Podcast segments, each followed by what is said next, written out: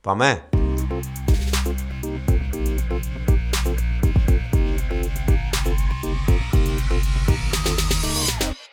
Ogilvy Podcasts. Καλησπέρα σε όλους. Καλησπέρα. Ε, σας ευχαριστούμε που είστε σήμερα μαζί μας και θα μας ακούσετε για μία ακόμα φορά. Είχαμε καιρό να τα πούμε, αλλά ε, επανήλθαμε και ειδικά με ένα πολύ ενδιαφέρον θέμα που σήμερα θα συζητήσουμε.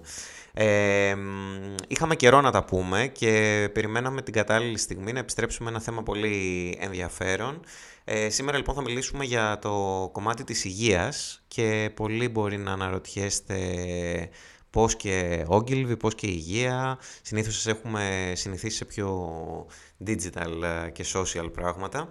Και όμως, ε, η υγεία που είναι πιο σημαντική από κάθε άλλο σήμερα, ε, ειδικά μετά από την ε, πανδημία που περάσαμε και οδήγησε πολλές από τα, πολλά, πολλά από τα brands να εστιάσουν στο χώρο αυτό, ε, στο health, στο wellness.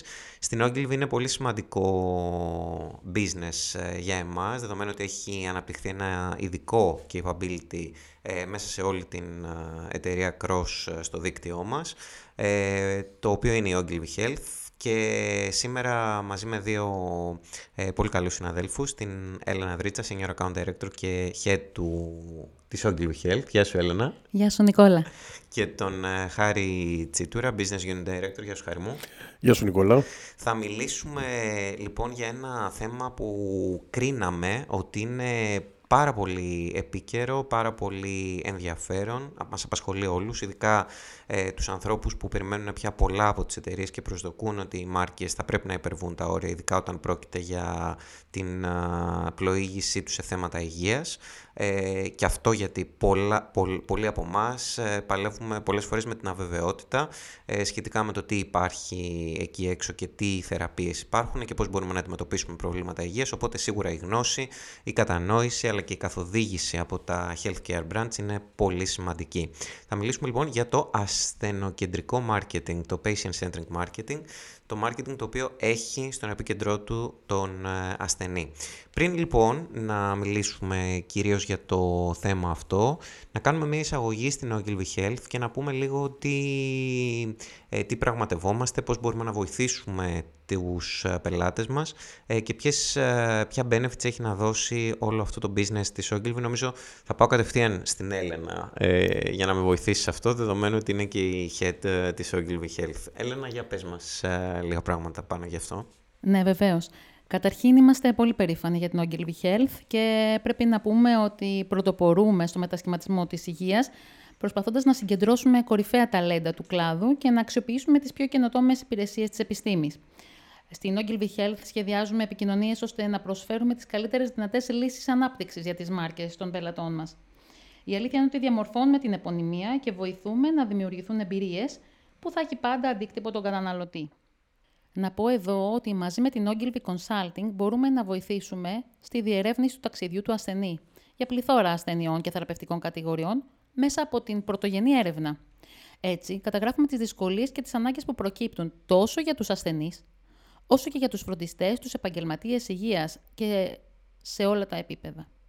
Είμαστε μέλος του μεγαλύτερου και αποτελεσματικότερου δικτύου παγκοσμίως και συνεπώς διαθέτουμε απαράμιλη δημιουργική κληρονομιά στο συνεχώς μεταβαλλόμενο περιβάλλον υγειονομικής περίθαλψης, προσφέροντας εξατομικευμένες λύσεις όπως εκπαίδευση προς τους καταναλωτές και τους ασθενείς, engagement με τους ασθενείς και τους γιατρούς, εκπαίδευση όσον αφορά στο PR και στις ε, στρατηγικές υγείας, στι φαρμακευτικές αλλά και σε συλλόγους ασθενών. Ναι, είναι, είναι, πολλά, είναι πολλά αυτά που έχουμε αρχίσει και δραστηριοποιούμαστε έντονα και, και το καλό είναι ότι μαζί με τη δική σας εμπειρία και τον, του, του PR, των δημοσίων σχέσεων και, αλλά και την πρόσβαση που υπάρχει στην αγορά ε, και στα δεδομένα ε, μπορούμε έτσι να αξιοποιούμε κάθε touch point στην επικοινωνία κατά τη διάρκεια του ταξιδιού της, ε, της υγείας, της ευεξίας του χρήστη και μαζί και σε στενή συνεργασία με τις υπόλοιπες ομάδες εξειδικευσής μας από το advertising, από το consulting, από το social, από το performance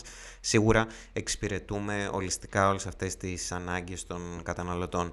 Ε, είναι νομίζω μια πολύ καλή στιγμή να μιλήσουμε για κάτι τέτοιο ε, γιατί το κομμάτι της υγείας έχει ε, μετασχηματιστεί. Δηλαδή πλέον μιλάμε για digital health, μιλάμε για digital health care, πολλά πράγματα έχουν βελτιώσει την ε, παροχή ε, υπηρεσιών υγείας για τους ασθενείς ε, και νομίζω ότι μιλάμε καθαρά χάρη για μια ψηφιοποίηση του όλου πράγματος, σωστά; Σωστά, σωστά. Η ψηφιοποίηση είναι μια τάση που την παρατηρούμε σε όλους, ε, σχεδόν σε όλους τους τομείς σήμερα της οικονομικής δραστηριότητας και γενικά της κοινωνικής ζωής. Ε, άρα η ψηφιοποίηση αυτή τη στιγμή υπάρχει και στην υγεία σε πάρα πολύ μεγάλο βαθμό. Και εδώ θα έλεγα δεν μιλάμε μόνο για ψηφιοποίηση, αλλά μιλάμε ουσιαστικά για την παραγωγή και την αξιοποίηση των δεδομένων. Γιατί τα δεδομένα είναι αυτά σήμερα τα οποία κινούν την ψηφιοποίηση και αποτελούν, αν θέλετε, και, την, ε, και το νόμισμα για όλες αυτές τις νέες εφαρμογές και τις νέες προσεγγίσεις που θέλουμε να κάνουμε. Ε, ειδικά στην υγεία. Ε, για να δούμε τα θέματα των δεδομένων, μπορούμε να τα δούμε σε τρεις διαφορετικούς Ο πρώτος άξονας αφορά κυρίως ε, το, το, τον τρόπο με τον οποίο παρέχουμε σήμερα την υγεία. Τα λεγόμενα wearables, ε, σήμερα στο κινητό μας μπορεί να έχουμε μια εφαρμογή η οποία μετράει, μεταφέρει δεδομένα και κάποιος από μακριά. Και real time, και, real time και κάποιος από μακριά μας κάνει μια διάγνωση και ενδεχομένως ε, μπορεί να μας καθοδηγήσει ως προς το πώς ε, θα προσεγγίσουμε ένα πρόβλημα της υγείας μας. Σωστά. Υπάρχει σαφέστατα η αλληλεπίδραση μεταξύ του ασθενή και των συστημάτων υγείας. Συλλέγουμε δεδομένα, όχι ακριβώς. Δεν τα αξιοποιούμε βέβαια ακριβώς, υπό την έννοια ότι αυτή τη στιγμή υπάρχουν ε, πολύ σημαντικά δεδομένα, ε, real world evidence όπως τα λέμε, δεδομένα ε, πραγματικά που αφορούν στη συνταγογράφηση και στο πόσο ο κόσμος ε, παίρνει και τελικά αξιοποιεί τα, την, ε, τα φάρμακα, για παράδειγμα. Ε, υπάρχουν δεδομένα λοιπόν εκεί τα οποία προφανώς μπορούν να αξιοποιηθούν ώστε να γυρίσουν μετά ως γνώση σε σχέση με το πώς αντιμετωπίζουμε τους ασθενείς και πώς φτιάχνουμε γενικότερα μια αστυνοκεντρική προσέγγιση. Mm. Και από εκεί και πέρα, βέβαια, υπάρχει και το, και το σκέλος των ίδιων των ασθενών, οι οποίοι σήμερα αξιοποιούν όσο ποτέ άλλοτε το, το διαδίκτυο για να αναζητήσουν πληροφορίες γύρω από την υγεία τους. Και αυτό... σίγουρα και σε αυτό έχει, έχει βοηθήσει πολύ και η πανδημία και η εξοικείωση όλων ακριβώς, των με την τεχνολογία. Δεν είναι κατά ανάγκη πάντα σωστό, γιατί προφανώς σε ό,τι αφορά τις πληροφορίες υγείας πάντα πρέπει να υπάρχει ένα φίλτρο σε σχέση με το τι είναι αυτό που διαβάζουμε και πώς το αξιολογούμε. Αυτό όμως που είναι χρήσιμο για εμάς είναι να δει κανείς τα, τα δεδομένα των αναζητήσεων, να δει τι είναι αυτό που ανησυχεί τους ασθενείς, ε, τι είναι αυτό που ψάχνουν γύρω από μια νόσο, αν είναι ο τρόπος με τον οποίο θα την διαγνώσουν, αν είναι ο τρόπος με τον οποίο θα την αντιμετωπίσουν, αν είναι, ο τρόπος, αν είναι σε ποιο γιατρό θα πάνε ή τέλος πάντων από πού θα λάβουν την όποια βοήθεια ή συμβουλευτική αγωγή γύρω από την ασθενειά τους. Άρα και αυτός είναι ένας πολύ σημαντικός όγκος και μια πολύ σημαντική ποιότητα δεδομένων, η οποία έρχεται από τους ίδιους τους ασθενείς, από τους χρήστες των υπηρεσιών υγείας, τις οποίες ε, ε, σίγουρα μπορούμε να αξιοποιήσουμε προκειμένου συνολικά να διαμορφώσουμε σωστές πολιτικές και παροχές υγείας. Και ξέρεις, επειδή λες για το κομμάτι της ψηφιοποίησης, ε, είναι σημαντικό το ότι στην έρευνα ε, που γινόταν για το συγκεκριμένο θέμα. Ενώ η Ελλάδα από το 2019, από μια έρευνα τέλος της Ευρωπαϊκής Επιτροπής, σκόρερε λίγο χαμηλά σε σχέση με το, με το adoption, ας πούμε, των, της παροχής υπηρεσιών υγείας ε, σε ψηφιακό επίπεδο, ε, όλο, όλη αυτή η πανδημία, η διετία, μας έχει ανεβάσει αρκετά ψηλά στη λίστα και σίγουρα με την ολοένα και αυξανόμενη χρήση της ψηφιακής υγείας στην Ελλάδα, παρατηρείται μια γενικότερη αλματώδης πρόοδος στο κομμάτι και του Εθνικού Συστήματος Υγείας. Δηλαδή, μιλάμε πια για ελισταγογράφηση, μιλάμε για τον ηλεκτρονικό φάκελο, ε, ακούμε για το έξυπνο νοσοκομείο, για το ψηφιακό στιθοσκόπιο, τα, τα applications, όλα αυτά που έχουν γίνει, ε, το σπυρόμετρο τσέπης. Άρα, καταλαβαίνουμε σίγουρα ότι ο μετασχηματισμός ε, νοσηλευτικών μονάδων ή εφαρμογών παραδοσιακών που δεν το φανταζόμασταν, ε, αυξάνει και την ικανοποίηση των ίδιων των, των ασθενών. Ε, και βέβαια, παράλληλα, εντάξει, σίγουρα τα big data, η αυτοματοποιημένη, ε, η κατηγοριοποιημένη καταχώρηση τεράστιων ε, όγκων δεδομένων σε πραγματικό χρόνο, ε, αλλά και η δευτερογενής χρήση με ασφάλεια, το οποίο είναι το, το πιο σημαντικό, πώς αυτά τα δεδομένα τα αξιοποιούμε και με ποια πώληση. Ε, νομίζω όμως ότι για τη χώρα μας τα πράγματα δείχνουν αισιόδοξα, γιατί οι νέες πηγές ε, ε, διάβαζα ότι προκύπτουν και τον Εθνικό Ψηφιακό Ιατρικό Φάκελο που θα συλλέγει και στοιχεία από τα ίδια τα διαγνωστικά κέντρα. Είναι το Εθνικό Μητρό Καρκίνου, είναι το, το αναμενόμενο όλο αυτό το ογκολογικό πληροφοριακό σύστημα του ψηφιακού προγράμματος για διαχείριση του καρκίνου που σχεδιάζεται από το Υπουργείο μας. Άρα σίγουρα βλέπουμε ότι γίνονται βήματα και είναι πολύ, πολύ σημαντικό. Ε, το λες πολύ σωστά, Νικόλα, γιατί πράγματι αυτή τη στιγμή έχουμε την τεχνολογία και έχουμε τα μέσα να συλλέγουμε σημαντικά δεδομένα από κάθε, από κάθε σταθμό της διαδρομής του ασθενή. Και βέβαια αυτό μας επιτρέπει στην πορεία να χαράσουμε σημαντικές πολιτικές υγείας και να χαράσουμε σημαντικές υπηρεσίες υγείας. Αυτό όμως που είναι εξαιρετικά ενδιαφέρον και για εμάς εδώ είναι το πώς αυτά τα δεδομένα τα αξιοποιούμε για να φτιάξουμε σωστές αστυνομικές ε, στρατηγικές marketing και επικοινωνίας. Συμφωνούμε απόλυτα και νομίζω ότι πρέπει να πούμε επίσης ότι η επιλογή δεν είναι marketing σε ασθενείς ή σε επαγγελματίες υγείας χάρης. Δεν ξέρω αν συμφωνείς. Η τεχνολογία και τα δεδομένα θα είναι εδώ για να συμβάλλουν προς τον συγκερασμό των αναγκών των ασθενών μέσα από ενέργειες marketing και πωλήσεων προς επαγγελματίες υγείας, βελτιώνοντας έτσι την αποτελεσματικότητα του marketing εν γέννη. Το marketing στον κλάδο της υγείας δεν χρειάζεται να είναι μονομερές, πιστεύω, αλλά να μπορεί να αγκαλιάσει τις στρατηγικές πολλών stakeholders ταυτόχρονα. Να σε διακόψω λίγο. Αυτό που είπες για τους stakeholders είναι λίγο ενδιαφέρον. Νομίζω ότι για όλους όσοι μας ακούν, διότι στο, στο χώρο της υγείας ε, εμπλέκονται αρκετοί stakeholders, δηλαδή ε, και οι, οι υπάροχοι φροντίδα υγείας, αλλά και οι ασθενείς φυσικά και τα νοσοκομιακά. Ε, ε, έχεις κάπως και αγραφείς πόσοι από αυτούς είναι; Είναι γεγονός. Πραγματικά είναι πολλοί stakeholders στον τομέα της υγείας. Μιλάμε για την πολιτεία, ασφαλιστικά ταμεία, φυσικά πολιτική ηγεσία, πέραν των φαρμακευτικών φυσικά επιχειρήσεων και των συλλογικών οργάνων, ΣΦΕ, ΠΕΦ κτλ. Επίσης, υπάρχουν πολλοί φορείς υγείας, η ιατρική κοινότητα η επιστημονική και ακαδημαϊκή κοινότητα, νοσηλευτές. Επίσης, έχουμε πολλές επιστημονικές εταιρείες και ενώσει ασθενών με σκοπό πάντα την προάσπιση των δικαιωμάτων των λιπτών υπηρεσιών υγείας και τη συμμετοχή τους στη χάραξη και αξιολόγηση των πολιτικών για ζητήματα που αφορούν τις πολιτικές της υγείας.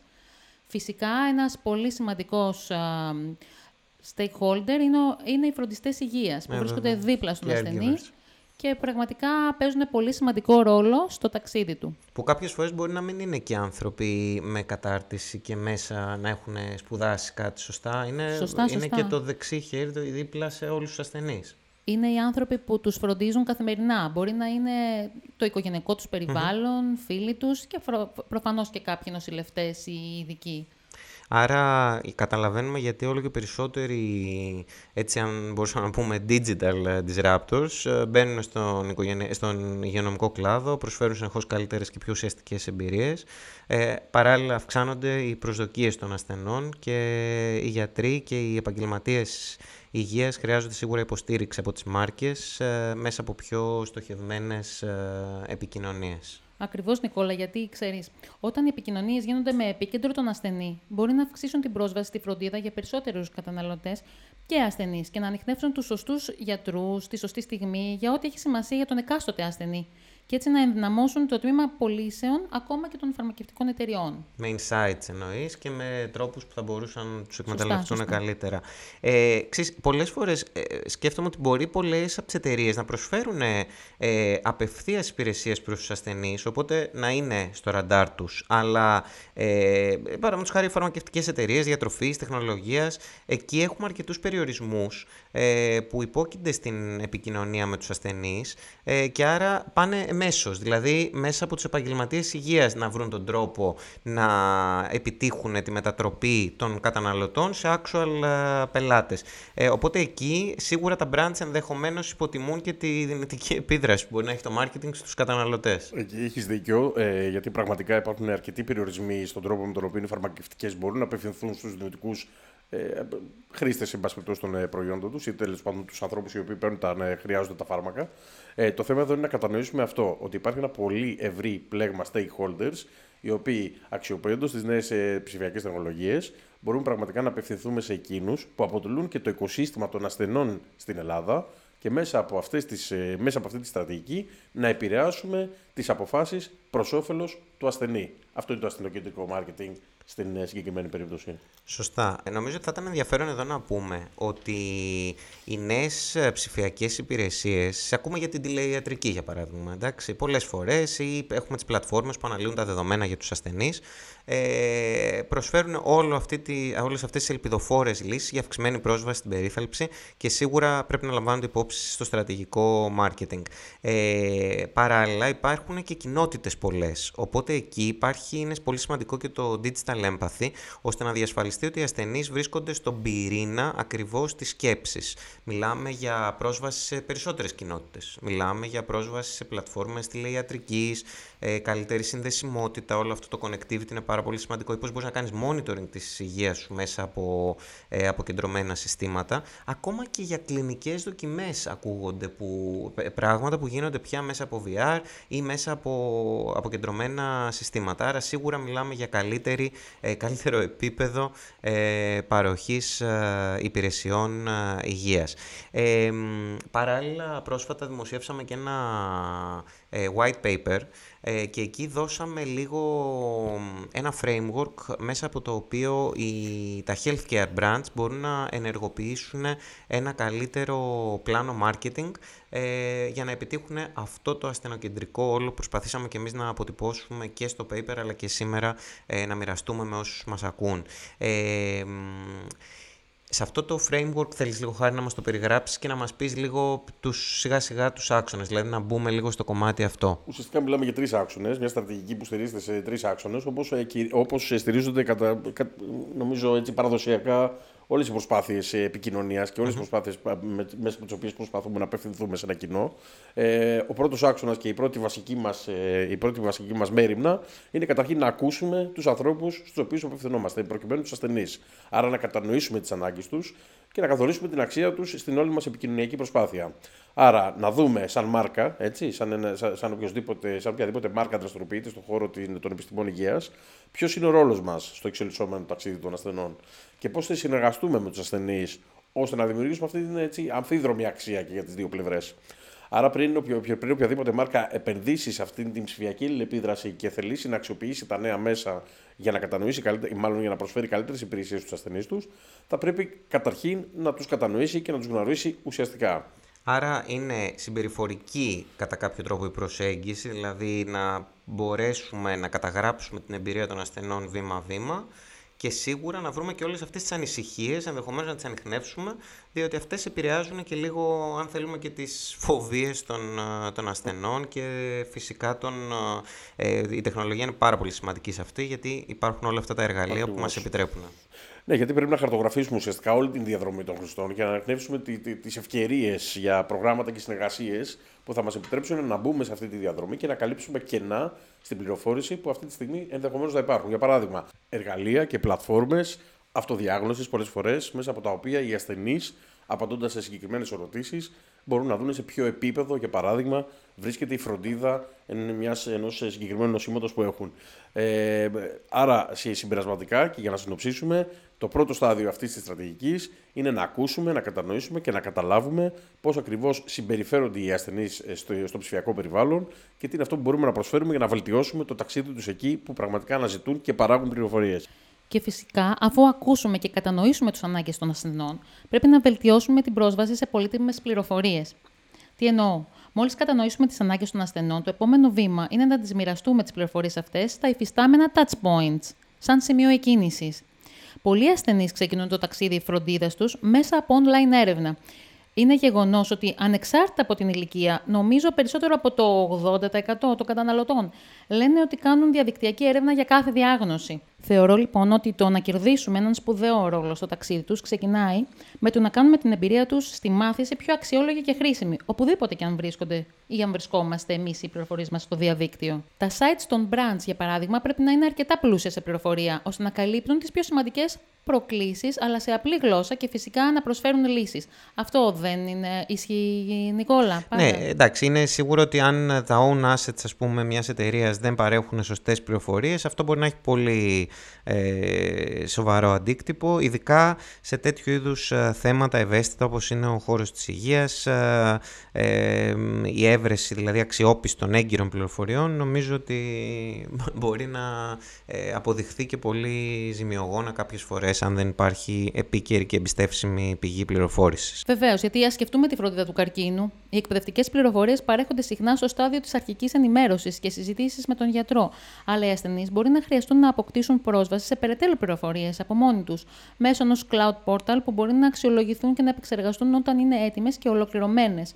Γιατί είναι σημαντικό ότι για να χτίσεις σχέσεις εμπιστοσύνης και πιστότητας πρέπει να πεις στους ανθρώπους ότι είσαι μια εμπιστεύσιμη πηγή πληροφοριών. Στο παρελθόν, διστάζαμε να έρθουμε σε επαφή απευθείας με τους ασθενείς. Ε, Όλες οι εταιρείες θεωρούσαν ότι αυτό είναι δύσκολο. Αυτό θα είναι μια εξαιρετική άσκηση για το μέλλον για να εξερευνήσουμε τον τρόπο που μπορούν να επικοινωνήσουν με τους ασθενείς, να μειώσουν ενδεχομένως την όποια φρασιολογία, αλλά και την ιδιαίτερη ορολογία και να μπορέσουν να επικοινωνήσουν πιο οικία με ε, τον κόσμο τους online μέσα από τα μέσα κοινωνικής δικτύωσης. Και εκτός από τα μέσα κοινωνικής δικτύωσης που και πετάκουσα και πετάχτηκα, ε, νομίζω ότι είναι σημαντικό και πώς προκύπτουν και όλες αυτές οι πλατφόρμες ε, δεδομένων ε, για τους ίδιους τους ε, πελάτες. Ε, υπάρχουν όλα αυτά τα customer data platforms που πολλές, πολλά brands ήδη μπορεί να έχουν πολλά ανεκμετάλλευτα δεδομένα στη διάθεσή τους σε σχέση με τις αλληλοεπιδράσεις με τους, ασθενούς, με τους ασθενείς ή με τους γιατρούς. Άρα νομίζω ότι είναι βασικό δομικό στοιχείο της αφετηρίας του ταξιδιού αφού τα αποκτήσουν αυτά τα δεδομένα να αποφασίσουν πώς θα τα αξιοποιήσουν και με τι marketing σκοπούς. Και, και εδώ, μιας και είπες και για social media πριν, να πούμε ότι και το social listening είναι πάρα πολύ σημαντικό. Ε, σκεφτείτε για παράδειγμα ένα, αυτό που συζητούσαμε παιδιά τις προάλλες για τους γονείς που κάποιες φορές σχέση με τον εμβολιασμό τώρα που είναι και πολύ επίκαιρο μπορεί να φοβούνται, να μεροληπτούν, πιστεύω ότι στο παιδί τους δεν θα μπορέσει ποτέ σε καμία περίπτωση να προσβληθεί από μια ασθένεια κτλ. Ή αντίστοιχα, αντίστοιχα μπορεί να υπάρχουν και γονείς που επηρεάζονται σε μεγάλο βαθμό από το πώς συμπεριφέρονται και άλλοι γονείς εκεί έξω. Άρα μέσα από, την, ε, μέσα από το listening, μέσα από την ανείχνευση όλων αυτών των keywords, των φράσεων κτλ. γίνεται ευκολότερη και η προσέλκυση γονέων με το σωστό μήνυμα, ώστε να ενισχύεται και η αντίληψη των ασθενών ότι αντλούν ε, όλη αυτή την πληροφόρηση από αξιόπιστες ε, πηγες Ωραία, αφού ακούσαμε ε, μοιραστήκαμε, άρα βελτιώσαμε και την πρόσβαση σε πολύτιμες πληροφορίες. Τι, τι κάνουμε μετά; Τι κάνουμε μετά; Εξυπηρετούμε. Εξυπηρετούμε βέβαια. Είναι πολύ σημαντικό να δημιουργήσουμε νέα εργαλεία που βελτιώνουν τα αποτελέσματα της φροντίδας υγείας. Ε, μία ανάλυση της εμπειρίας σε σχέση με τη φροντίδα είναι βέβαιο ότι θα αποκαλύψει πολλούς δυνητικούς συνεργάτες που θα διαδραματίσουν καθοριστικό ρόλο στο ταξίδι του ασθενή. Από νέες, συγγνώμη, από νέες πλατφόρμες τηλεϊατρικής, ε, μέχρι έξυπνα ρολόγια, με δυνατότητα συλλογής διαγνωστικών δεδομένων ενδεχομένως που μπορεί να αλλάξουν τη ζωή κάποιου. Για παράδειγμα, αν σκεφτούμε ότι υπάρχουν ασθενείς που πηγαίνουν στο νοσοκομείο δύο ή τρεις φορές την ναι, εβδομάδα. Ναι. Αυτό τι σημαίνει, ότι μπορούμε να προσφέρουμε υπηρεσίες τόσο απλές, όσο μια μετακίνηση μεταξύ, ας πούμε. Ε, τέτοιου είδους επιπρόσθετες υπηρεσίες ε, είναι γεγονός ότι υποστηρίζουν πολύ τόσο την ψυχική υγεία του ασθενή, όσο και βέβαια την ικανοποίησή του. Και πραγματικά αυτό εκτιμάται ιδιαίτερα. Αυτό ναι, έχουμε Και, δε, και δεν μπορεί και να το συνειδητοποιήσει και κανείς ότι κάτι τόσο απλό μπορεί να έχει πολύ, μεγάλο, πολύ, πολύ μεγάλη μεγάλο επίδραση. πραγματικά. Ε, όλα έχουν να κάνουν λοιπόν με το να διασφαλίσουμε ότι οι ασθενείς αισθάνονται ασφαλείς και είναι κατησυχασμένοι. Γιατί πολλές φορές θέλουν οι ασθενείς να πάρουν ένα τηλέφωνο και η ώρα είναι περασμένη ή δεν μπορούν να βρουν κάποιον. Είναι πολύ σημαντικό να έχουν μια γραμμή υγείας, να μπορέσουν να κάνουν ένα τηλέφωνο και ενδεχομένως σε... να έχουν και μια απάντηση. Αυτό τους κάνει να νιώθουν ασφαλείς και safe. Φυσικά πρέπει να μην ξεχάσουμε σε αυτό το σημείο να αναφερθούμε ότι το λανσάρισμα τέτοιου είδους πρωτοβουλειών σίγουρα ελοχεύει κινδύνους. Γιατί υπάρχουν πάντα νομικά θέματα, κανονιστικές ρυθμίσεις και εμπόδια συμμόρφωσης τόσο εσωτερικά όσο και εξωτερικά που πρέπει να διερευνούμε και ενδεχομένως μερικές φορές δυστυχώς τα brands αποτρέπονται από το να επενδύσουν σε τέτοιου είδους έργα μεγάλης κλίμακας.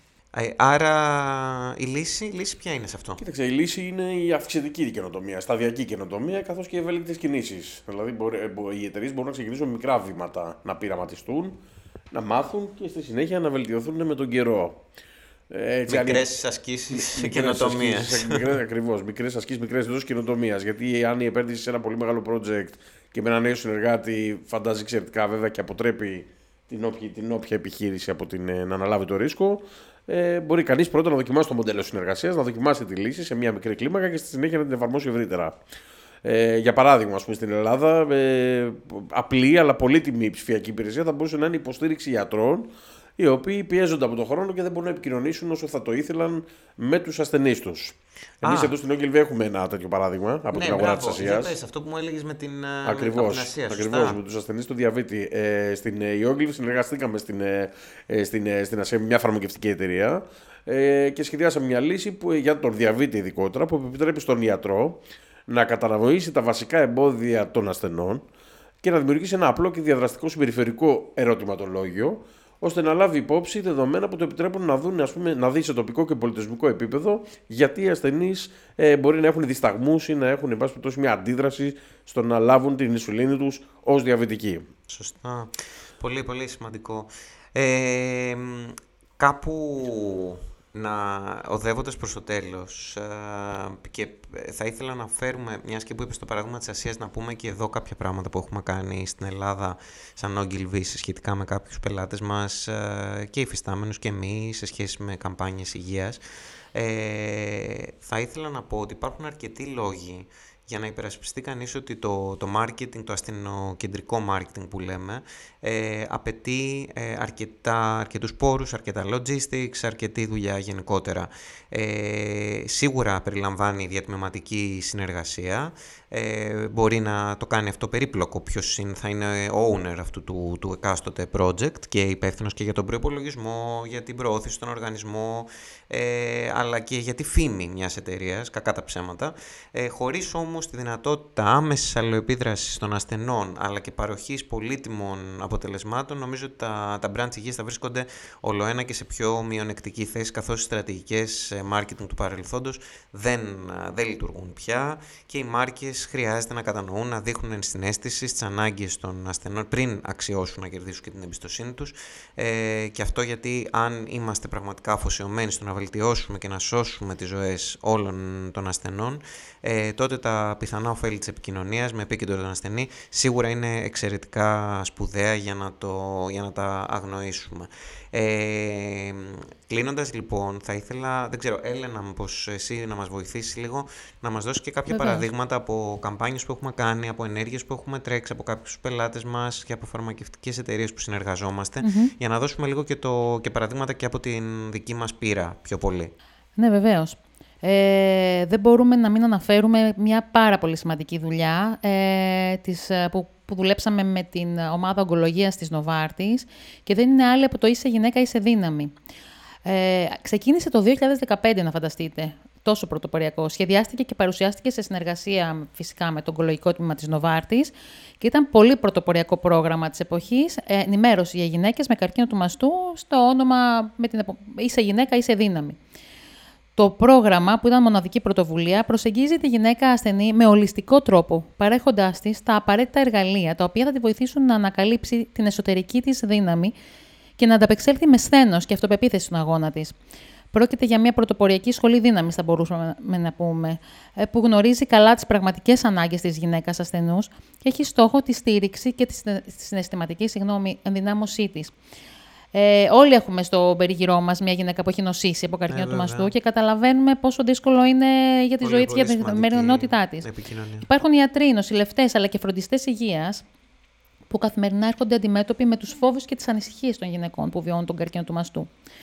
Πέρα από την έγκυρη διάγνωση όσον αφορά τη συγκεκριμένη νόσο και τη θεραπευτική αντιμετώπιση, η γυναίκα ασθενής πρέπει να προσεγγίζεται ολιστικά η ψυχολογική στήριξη, οι οδηγίες για τη σωστή διατροφή από εξειδικευμένο προσωπικό, αλλά και οι πιο εξειδικευμένες πληροφορίες για διάφορα θέματα που θα αντιμετωπίσει, είναι απαραίτητα, Νικόλα, για την ολοκληρωμένη προσέγγιση της νόσου.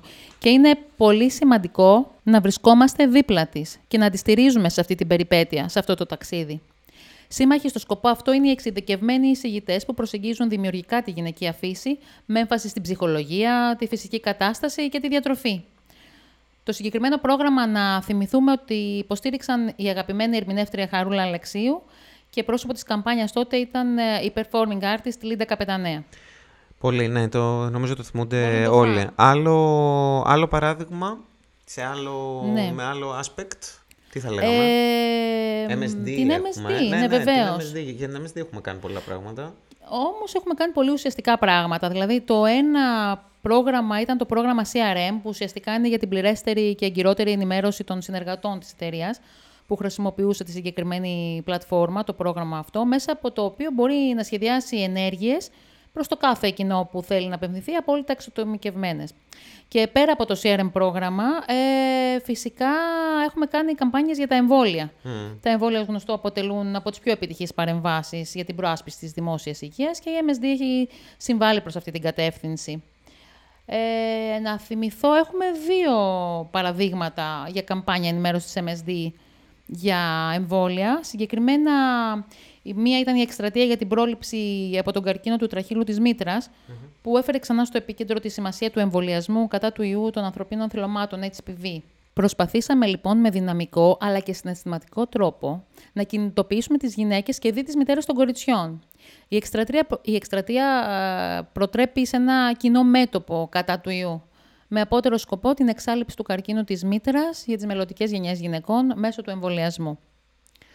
Ε, Νικόλα, έχουμε κάνει άλλη μία καμπάνια ε, για την MSD, ναι, βέβαια, για τη σημασία της πρόληψης του έρπιτα ζωστήρα μέσω του εμβολιασμού ε, που προφυλάσσει ουσιαστικά την, τους μεγαλύτερους Θυμίζει την αξία της προστασίας από μία νόσο που μπορεί να έχει σημαντική επίπτωση στην ποιότητα ζωής του ασθενή. Και ένας ακόμα πελάτης μας ε, σημαντικός είναι και η Allergan, η οποία είναι εταιρεία της Apvi και παγκόσμιος ηγέτης της αισθητικής ιατρικής, ε, νομίζω με κορυφαία brand στις ενέσιμες θεραπείες προσώπου ε, και, για, και, και για αυτούς έχουμε συνεργαστεί, έχουμε κάνει πράγματα. Ναι, βέβαια. Βέβαια, πριν από την Allergan Aesthetics, να πω για την εταιρεία την Apvi. mm Γιατί η Apvi είναι μια, μια επιτυχημένη συνεργασία που έχουμε τα τελευταία πέντε χρόνια και είναι μια βιοφαρμακευτική εταιρεία υψηλής εξειδικεύση που εστιάζει στην έρευνα και αναλαμβάνει την ευθύνη για να συμβάλλει θετικά στη ζωή των ανθρώπων μέσω των καινοτόμων θεραπευτικών λύσεών της. Ε, για την Abvio έχουμε το πρόγραμμα Corporate Επικοινωνίας που περιλαμβάνει συμβουλευτική στρατηγική επικοινωνία, δημόσιες σχέσεις, ε, ανάπτυξη της εταιρικής επικοινωνίας και μέσα μαζικής ενημέρωσης, διαχείριση του γραφείου τύπου, ενίσχυση των, των σχέσεων συγγνώμη, με τους stakeholders, δια, εκπόνηση θεμάτων, ζητήματα κρίσεων, σχεδιασμό εκδηλώσεων. Γενικά είναι πλήρες το φάσμα corporate επικοινωνίας και, ναι. ναι, και σε αυτή τη, τη φάση να σου πω φυσικά για την Allergan Aesthetic που αποτελεί μια εταιρεία της Abvi από το Μάιο του 2020. Είναι ο παγκόσμιος ηγέτης της αισθητικής ιατρικής με κορυφαία brand στις νέστιμε θεραπείες, όπως είπες, προσώπου, αλλά και στο body contouring. Η Allergan Aesthetics ε, έχει βασική προτεραιότητα τη συνεχή επιστημονική έρευνα για την ανάπτυξη αποτελεσματικών, ασφαλών και καινοτόμων προϊόντων με στόχο την ανάδειξη της φυσικής ομορφιάς, προάγοντας ταυτόχρονα την ορθή ιατρική πρακτική και την αριστεία στην ιατρική εκπαίδευση. Η συνεργασία μας με την εταιρεία, πέρα από την υποστήριξη σε corporate επίπεδο media relations, αφορά στη χάραξη και εκπόνηση στρατηγικής και περιεχομένου στα social media, καθώς και performance marketing και digital καμπάνιες. Τέλεια. Θα βάλουμε μια τελεία εδώ. Το marketing έρχεται σίγουρα να διαδραματίσει τεράστιο ρόλο στην παροχή πραγματικά ασθενοκεντρικών αποτελεσμάτων. Ε, σίγουρα στην Ogilvy μπορούμε να βοηθήσουμε τους πελάτες μας και ε, τα prospects ε, να αναπτύξουν αποτελεσματικές στρατηγικές εμπλοκής σύνδεσης ε, με την εταιρεία. Νομίζω ότι ο χώρος της υγείας και η υπερφροντίδα για όλους μας είναι πολύ σημαντική, ειδικά στη σημερινή εποχή. Οπότε είναι αναπόφευκτο να πούμε ότι όλα τα brands στον κλάδο της υγειονομικής περίθαλψης προσπαθούν ε, να εμπλέξουν άμεσα τους ασθενείς ώστε να κατανοήσουν και τις ανάγκες τους για μια καλύτερη, για μια εξατομικευμένη φροντίδα. Να σας ευχαριστήσω πολύ, Έλενα, Χάρη, και να ανανεώσουμε το ραντεβού μας για ένα επόμενο Ogilvy podcast με άλλο θέμα, το οποίο πολύ ακόμα δεν το γνωρίζουμε, αλλά θα είναι σίγουρα, ελπίζουμε, ενδιαφέρον. Καλή συνέχεια σε όλους.